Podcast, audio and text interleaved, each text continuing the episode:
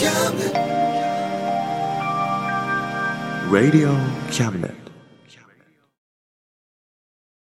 この番組は先生と生徒の素敵な出会いを応援します。学習塾予備校講師専門の求人・求職サイト塾ワーク。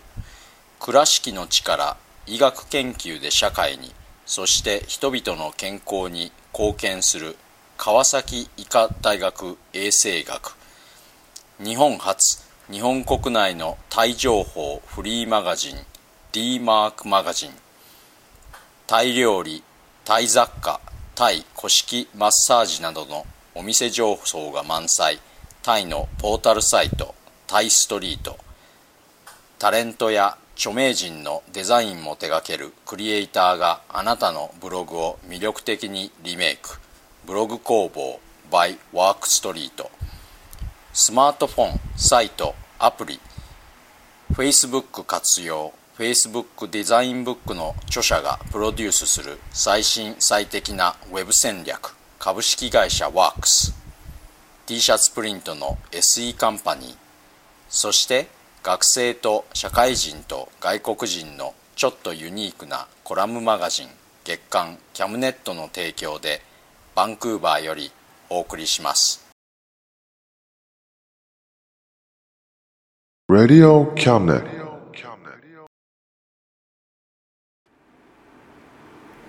どうも田口です。くがつから子どもが大学に通い始めて、コンピューター言語のクラスがちんぷんかんぷんということで、じゃあ僕が勉強して君に教えてやるよと、このいっかげつ毎日数時間コンピューター言語の勉強をしてきました。彼がしているような勉強の仕方ではさすがに時間がないので、彼は彼の勉強の仕方をちんぷんかんぷんなりに続けてもらって、というのは講義に行って宿題をしてというのですね。僕はというと、期末試験のサンプル問題を解いてみるという勉強法をとってきました。これは以前スーパーマリオをしていた時に感じたことなんですが、説明が上手な人と長くて難解な説明をする人がいて、その説明が上手な人を見つけさえすれば、いろいろなことがスムーズにいくような気がするんですよね。まあそういう人を見つけるまでに結構な時間と労力を要するんですけど、見つかってもう最初は説明自体がいいのか悪いのかさえ分かりませんから、どうしても最初はいろいろな人の説明を聞くことになります。あと、その説明の上手な人が自分の知りたいすべてのことを説明しているというのもありませんから、やっぱりここでも説明があまり上手じゃない人のことを聞かなければいけなくなりますよね。なんか本文のような長さになってきたので、ここら辺で話をやめますね。というところで、今月も皆様からのお便りからえー、東京都文京区の院生の、えー、毎月待っているリスナーがここにいるさんからです。毎月待ってるリスナーがここにいるというラジオネーム、長すぎますか？頑張ってね。僕はラジオネームなるものを持ったことがないので、一般的な良し悪しについてはよくわかりませんが、いいと思いますよ。僕はキュンときました。これからもよろしくお付き合いください。東京都千代田区会社員の ワイエイチ さん。田口先生、これからも素敵な番組作り頑張ってください。はい、頑張ります。毎月原稿を書いて、それを棒読みしているだけですので、番組作りというものからはほど遠いと思いますが、頑張りますね。これからもご愛顧くださいませ。京都市の家事家業手伝いの千里さん、初めて聞きました。素敵です。頑張って。ありがとうございます。京都で暮らされているんですね。羨ましいです。年金生活になったら日本のどこかでと考えていて、時々いろいろなところの賃貸住宅状況を見るんですが、京都は東京を含むどこよりも高いです。だから僕の経済力ではあ住むのはちょっと難しいかなと思っています。えー、東京都杉並区学生のだんまりの木さん、あ毎月楽しみにしています。ありがとうございます。学生さんなんですね。今日は子どもの寮を訪ねていって何人かの学生さんと、えー、さんたちと話をしたんですが、バンクーバーの大学っていろいろな国の人たちがいて、今日話をした学生さんたちはそれぞれ違う国からの人たちでした。沖縄県国頭郡の自営業の エスワイ さん、楽しい企画をありがとう。これ以外にしようがないので企画と言えるほどじゃないんですけど、楽しまれているようで幸せです。これからもよろしくお願いします。名古屋市自営業の柴さん、応援してるよ。ありがとうございます。応援嬉しいです。柴さんも頑張ってくださいね。応援していますよ。えー、愛知県常滑市アルバイトの エムティー さん、頑張ってください。はい、頑張ります。常滑市ってどこなのかなと気になって市のホームページを見てみたんですが、空港があるところなんですね。名古屋空港はバンクーバーからの帰国に何回か利用したことがあるんですが、ずっと昔の話なので新しい空港があることさえ知りませんでした。招き猫とか常滑焼きとかほのぼのとしたところのようですね。またお便りください。さて本文です。今月は高校生相手の哲学講義の近況です。昨年からずっとごにんくらいの生徒たちを相手に毎月哲学講義なるものをしています。始まりはそのグループのリーダー的存在の生徒がニーチェの講義をしてくださいということだったんですね。でもそれだったらきちんと哲学史をしてからにした方がいいかなと思って、哲学史にニーチェを絡ませながらずっと講義をしてきたんですね。最初のいちねんくらいはまだ人はどのようにして世界や自分に関する知識を得るのかといった認識論が中心だったので、誰かが間違えて講義をしているクラスに入ってきても、ああ哲学ね、全然ちんぷんかんぷんで役にも立たない話をしているのねというふうな感じでスルーされそうな感じだったんですね。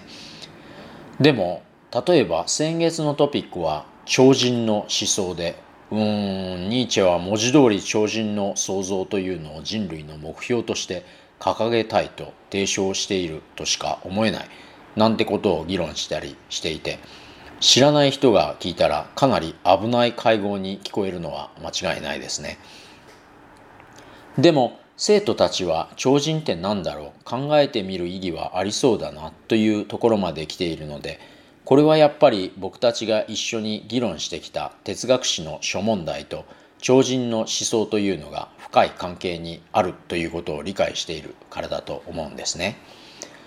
そういった意味では世界や自分の成り立ち方というのは、えー、いうような認識論って大切だなと今更のことながら思います。認識論というと多分カントのそれが一番わかりやすい図式じゃないかと思うんです。この図式では僕たちが見ている世界は僕たちの頭の中にあって、世界そのものは僕たちの頭の外にあるというものなんですね。そんなの当たり前じゃんということで、こういうことを延々と議論する哲学ってやっぱり変わってるなというのが、まあ当たり前の人たちの反応だと思うんですね。でもこれを当たり前と考えると、実は超人とかいうのはあまり意味がなくなるというか、ほとんど意味がなくなっちゃうんですね。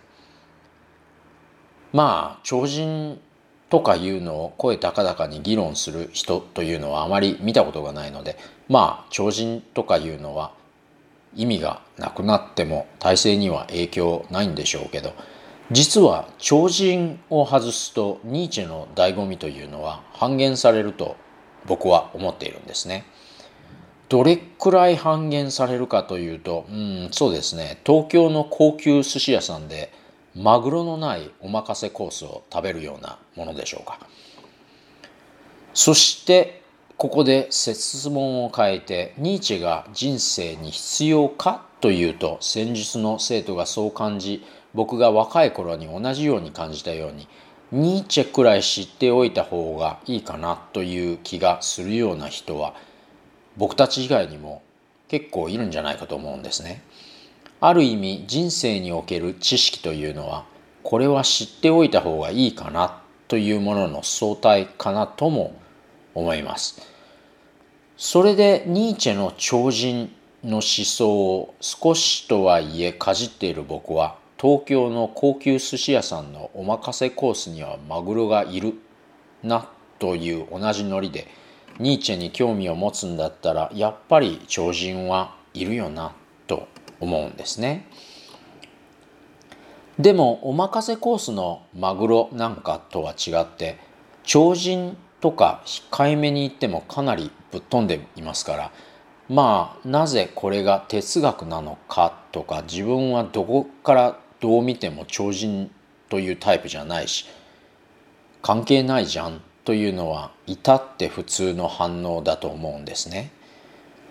それでここで最初のカントの認識論の実質式に戻るんですが、世界は僕たちの頭の中にあって、世界そのものは僕たちの外に、頭の外にある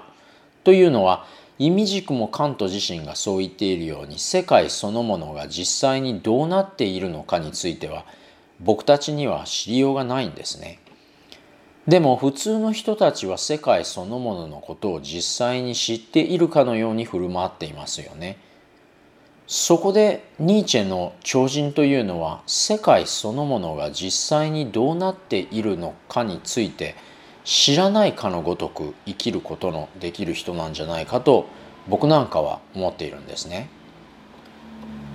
世界そのものが実際にどうなっているのか知らないというのは、まず世界には確固としか価値がないということになりますね。だって何しろ世界自体が実際にあるかどうかさえ疑わしいんですから。そしてもし仮にあったとしても、僕たちの把握できるものは限られているし、立証はできませんよね。そこでこういうふうな局面から選ぶべき道は基本的にふたつあると思うんですね。一つは確固とした価値がない世界に価値を創出しようというのがあるんですが、こういうのは往々にして土台となる世界が確固としていないんだから、その上に価値を創出してもそんなの吹けば飛ぶような価値じゃないといったニヒリズ、ニヒリズムに陥っちゃうか、まあ例えば僕たちはいつか死んじゃうんだから全ては不毛じゃないのというのはよくにあるニヒリズム的帰着ですよね。あるいは土台となる世界が確固としていないんだったら、確固としたあの世か理想社会を想像してそこに価値を創出しようとかいう、これは宗教的あるいはイデオロギー的な展開になっているような感じがするんですね。こういうのはあまり好ましいオプションとは言い難いと思うんですが、ではニーチェはどこに確固とした価値を求めるべきかと提唱しているかというと、世界の中でもなくて世界の外でもなくて、世界がというか正確には僕たちの世界の解釈がたまたま僕たちにもたらす世界や自分を根底から揺り動かすような、自分が自分の生を生きていることへの肯定感といったような情動の中にと言ってるような気がするんですね。一体どこにそういう情動があるのかと言われるかもしれませんが、存外僕たちはいろいろなところでそういう情動を経験しているんですよね。例えば映画を見ていて感動を極まって泣いたりする時の情動ってそうだと思うんですね。それってフィクションじゃないって言われるかもしれませんけど、そういう情動が僕たちの中で可能であるというのには変わりはないと思うんですよね。あとちょっと思いがけなく脈絡がこういうところに落ち着いてしまっているのに気づいたんですが、そういう確固とした情動がフィクション、つまり現実の解釈の中に起こりうるというのは、要は現実がどうかとか言うんじゃなくて、解釈次第なところが大いにあるんだよということを明らかにしているような気がしないでもないですね。今月も最後までお付き合いいただきありがとうございました。ではまた来月。お元気で。Radio Cabinet。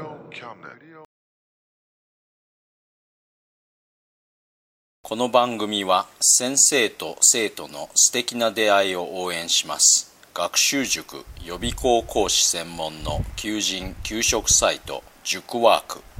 倉敷の力、医学研究で社会に、そして人々の健康に貢献する川崎医科大学衛生学。日本初、日本国内のタイ情報フリーマガジン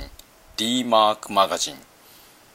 タイ料理、タイ雑貨、タイ古式マッサージなどのお店情報が満載。タイのポータルサイト、タイストリート。